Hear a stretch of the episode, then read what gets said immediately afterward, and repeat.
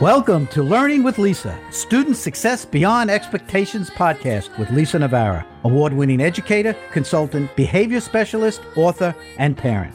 This podcast provides support for school leaders, educators, and parents. We share and discuss evidence based resources that are embedded in social and emotional learning to meet the needs of students who struggle focusing and learning. Teachers and parents find information and strategies to improve students' academic, behavioral, and social emotional performance. It's time to turn kids from I can't into I can.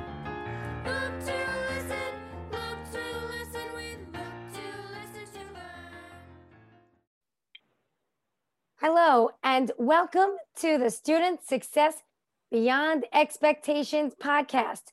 I am Lisa Navarra, your host, and today we are with Gia Scardina. And Gia holds a very special place in my heart, as well as her family. I got the pleasure of working with Gia and her family and getting to know her as a mom and a professional. And what a wealth of knowledge she is for both my listeners as well as for her own children as she went through the process and journey of learning how to teach her own children how to self regulate. Gia is a mom of a son who's nine years old, a daughter who's 10, and who's a loving stepmom to a 20 year old daughter as well. I also have the pleasure of getting to know her husband, and together they have been able to really set such a positive foundation for their children. But Gia has a very unique background. Gia also happens to be a parent advocate. And Gia has been a parent advocate for approximately six years, where she educates parents on the CSE, CPSE processes, as well as she has a special niche in hearing loss. So she works directly with the parents who work with her in regards to hearing loss, and she works directly with children who have hearing loss as well. Now, that's just a little bit about Gia, as her wealth of knowledge goes much more beyond that disability, but she really empowers others. And so today, she's here to provide and support our mission for you to inspire you, provide information and resources too. So, hello, Gia, and welcome. Hi, Lisa. Thank you for having me. It's absolutely my pleasure. Gia, would you tell my listeners a little bit about your background and what really inspired you to become a parent advocate? Sure. So, um, my journey began uh, with my first born child. Um, I had her later in life. She is 10, as Lisa said. Um, and I was 40 when I gave birth to her. She was born with hearing loss. And um, I had never experienced um, children with hearing loss until I had my daughter. Um, my journey began there. And what was that? What was that journey like in, initially when you first found out that your child had hearing loss. How did you feel? And what were the next and first steps that you took? So um, I did find out at birth through the newborn hearing screening that they give now. Um, and I was absolutely overwhelmed, very emotional, um, and scared. Um, there were many days many nights that I cried, wondering if my daughter would ever be able to hear me say, I love you. Or many times if I would wonder if, if she would be able to tell me that she loved me. Um, I wasn't sure if I was going to be able to learn sign language. Um, so many, so many things went through my mind. And then, you know, a couple with my husband as well, who was going through um, his stage um, of acceptance, I, I, I call it now. Gia, if you had any advice for parents who are just finding out that their child might have some struggles in life, um, what would you tell them? Stay strong, stay at it. Um, it's okay to fear the unknown, but you're going to get there. You'll get there. You absolutely will. That little bundle of joy that you gave birth to, or you have had the blessing to, to have in your in your life, you will find a way. And you found your way, didn't you? As well as your husband Joe, right? Absolutely. It's been a journey that I would I wouldn't know what my life would be like without. What supports helped you and Joe get to where you are now with your children?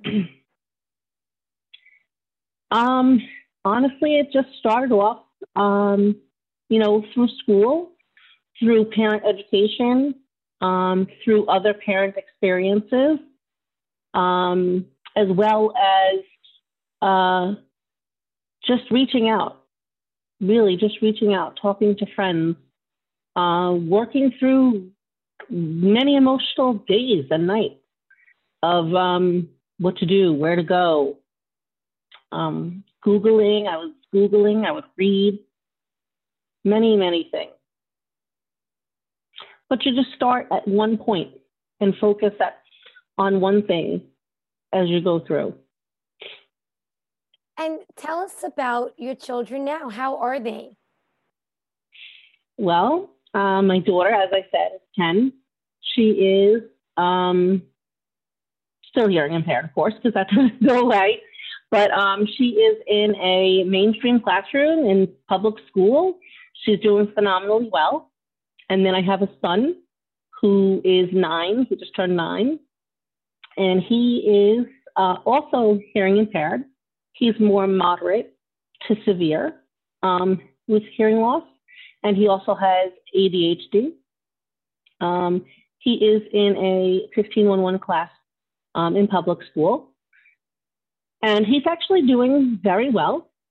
Um, we had gone through some struggles the last past two years for sure, but um, we just keep going, you know, and I keep learning and he keeps learning. And as a family, we learn together. And being a parent of a child who has hearing loss and ADHD, are there certain strategies that you use to help him along, whether it be academically, behaviorally, socially? What can you share with us? So, you know, I feel like with hearing loss, um, I basically had like language down how to how to teach him.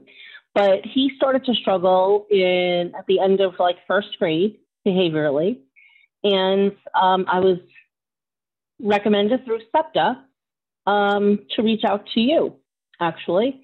So I learned some new techniques to help him and guide him. And um, not only did they help and guide him, but they helped us as a family. And um, it really helps me a lot. That's wonderful. And Gia, for our listeners yeah. who who aren't sure of what SEPTA is, can you explain to them what it is and, and what they provided for you as a parent? Sure. SEPTA is um, like special education parent teacher association. Instead of being the, the general PTA, it's for special education parents.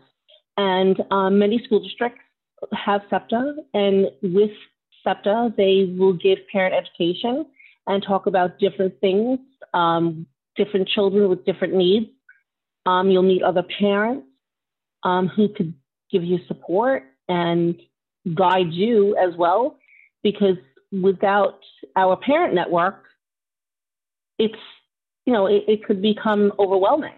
You know, um, I learned a lot from other parents and through our shared experiences, some other children with hearing loss. I've had, my son has many different friends with different abilities, and um, we all we all just get along. We accept one another, learn about one another, and help one another. And, is, and for the, our listeners yeah. who have children in school, so school age children. I think, Gia, mm-hmm. you would agree how important it is to get involved, get involved with your school SEPTA. Oftentimes, Absolutely. there's not a lot of membership there, but there's a need and a want for a camaraderie. Can you speak toward that? Would you agree with that? I absolutely think that if you have a child that has special needs, get involved in SEPTA. Even if you don't go to every meeting, um, they're on um, Zoom now. They do a lot of things virtually. They record things. And you may not get there that night, but be involved. Um, you'll be surprised at what little things might help you. You know, and it could be one little thing, but if that one little thing is going to help you help your child, get involved.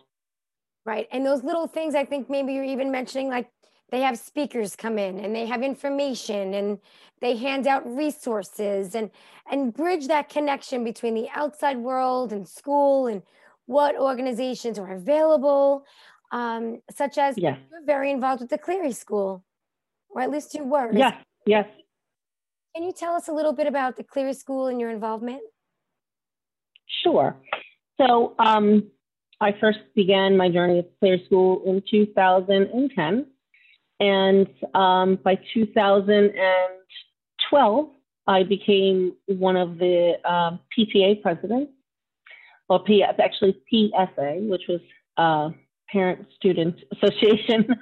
um, and um, Cleary School was uh, definitely a learning, edu- a learning experience. They had parent education there for us. Um, they talked us through uh, the CSE process, the CPSE process. They um, taught us everything you'd want to know about hearing loss for sure, um, as well as different language um, language options. You know, we were able to take sign language classes there. Um, we were able to. Um, to he was my son went to my both kids went through um, summer school process. It was uh, a wonderful experience. Yes, and they have a lot of programs specifically geared toward um, hearing loss. Mm-hmm. For those of for those listeners who are not quite sure what the Cleary School is, right? Um, that's wonderful. Correct. There's different. There's all different programs. They have a pre-K program. They have a PIP program. The PIP program is uh, parents in um, with the infants, the parent infant program. And that would be where parents come in with their infants and they start doing like learning to listen sounds. Um, they have a baby group. Um, they have a music group. Um, all different types of um, things that they'll process through because you know your child starts hearing the moment from your womb. So even if they're hearing impaired or deaf, there's different things that deaf children pick up on. And every single one of those sounds are important. And early will help them develop. Is so important. Sounds like you had your children in early intervention as soon as you could. Yes. Oh, my daughter was five months and my son was four hours. and that's the way to go. And he was still in the hospital when I called when I made phone calls. so and that's so you. That's the Gia I know. Absolutely, you're getting right on top of it. And talking about getting right on top of things, then you expanded yourself and dedicated yourself right. to helping children and families with your advocacy, right? And yes, I went through the partners. Fire. Mm-hmm. I did. I did go through um, the partners in training program through New York State um, to learn about being an advocate. Um, I was I became certified with partners in training, and then I took partners in policymaking. Um, and I was able to do some stuff, uh, you know, with Congress and be involved in that kind of stuff. We go up, we can lobby um, just to get support, you know, for other children with special needs. Can you talk to us about um, a child or a family that you help through your advocacy? Sure. Um, there's probably so many of them, Gia, that you don't even know which one to pick first. I mean, I know you long enough. No, you know, I, I I'm, you know, without saying names, I, I, uh, I I'm trying, to try to like process how to not say names, but um, yeah, absolutely. So, you know, I I travel to different areas. So, um, I was able to recently, as a matter of fact, help a child get services that she needed. Um, she was going into third grade, and um, the district was giving her a little bit of a hard time um, just because, again, with all the virtual learning, which is becoming challenging, um, it's it's harder to do testing and um, get some services that are needed. So um, we were able to, I was able to direct the parent as to where she needed to go, what reports she might need to process everything. And um, we were able to reconvene at a later date for meeting and um, she was able to get the services that she needed for her child. And if you're getting a sense that Gia is knowledgeable and very level headed, you've got it right. Uh, I'll never forget when you had the foresight actually to have me come in and sit in on a CSE meeting as your child mm-hmm. service provider. And uh, I just had such great respect because working with schools and working with families and being around advocates myself, I just loved the way you were able to navigate the correspondences and the discussions among everybody and advocate for your child. But it was in such a fair and respectful way that everybody walked away happy and mm-hmm. everyone felt like you know we really were able to utilize the resources as much as possible. I absolutely loved your approach to um thank you. Yes. thank you. I think that um overall and this is something i do stress to parents that um you know go in there with a plan. Like have have a plan. You know we could sit down discuss what you what you feel um, is appropriate for your child. And you know, think about things. You know, always be willing to, you know, maybe want or ask for more than you want so you could be negotiable. Um, you know, and also participate. If you, um, you know, if you've taken your child to the doctor, if you've gotten them services outside that you've provided on your own, share that with your school district. Share that. They want to see that you're trying to help your child outside as well. It's actually, you know, it really it it just helps things along. Just because, you know, they want to help you as well. As long as like you're willing to put in some work as well and always be willing to negotiate. You know, um, I find that sometimes parents are so um, scared to allow their children to maybe take a take a chance you know, take a take a you know take a shot at you know seeing what a child could do without maybe you know one day of service. So if they normally typically get three days, maybe they'll uh, individual, maybe they'll want them to do two days individual and one day group. And you'll be surprised as to what your child can do. Yes, and so what I'm hearing really is to work as a partnership. If there are certain recommendations made, consider them, have a discussion, and then you can always go back and revisit if there were any changes that you're really still uneasy with. Correct. Absolutely. Right. And so, do you remember the moment when you wanted to become an advocate? What was that like? Um, I actually do. um, it was very empowering for the for the moment and scary at the time, but um, I just I couldn't imagine doing anything else. Um, I realized that so many people just started to talk to me. Um, I think I was very approachable, and parents would just ask me questions and felt comfortable. And I'm I love people. people um, love and I, I, what was that? And people love you. People I walk if I'm walking with you. you, all stop and Joe is like, yes, yes, she knows everybody and everybody knows Gia.